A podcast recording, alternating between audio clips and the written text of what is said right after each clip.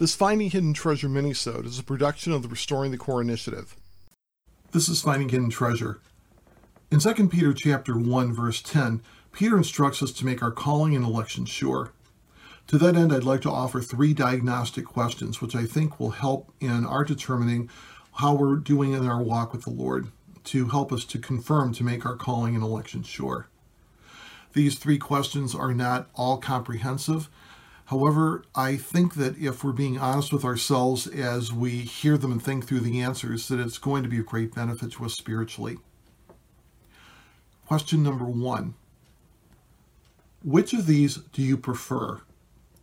To love to serve the Lord and his causes, or to love the Lord and to grow in grace and knowledge with him? The second of the two questions, as well as the third, has to do with the understanding of what I'm going to call legacy. Legacy is any number of things that we leave behind in terms of our Christian walk. These are things that are still available to us, so to speak, as we're still living here on this earth. It could be stories that people could tell about your faithfulness to Christ. It could be uh, advice and counsel you've given to other people to help them uh, make godly decisions. It could be that if you have written a journal and you're keeping track of the things that the Lord has done in your life, that that would be a part of your legacy being left behind. If you're an author, it could be the books or the articles that you've written. If you're an audio or video podcaster, the audios or videos you leave behind.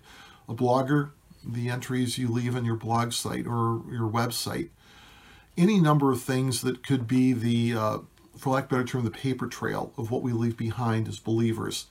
So, to that end, I'd like to ask two questions. The first of these two if you knew that your legacy would be known by no one else until after you've died, would you be good with that? And secondly, if you knew that your legacy would never be known by any other human being ever, only by God, would you be good with that? These questions were posed to me over the years, and I've found them to be of great use in helping to gauge my spiritual growth in the Lord and to ask myself, Am I where I'm supposed to be? I pray that they'll be useful to you as well. This minisode is a production of the Restoring the Core Initiative. Like us on Facebook at Restoring the Core.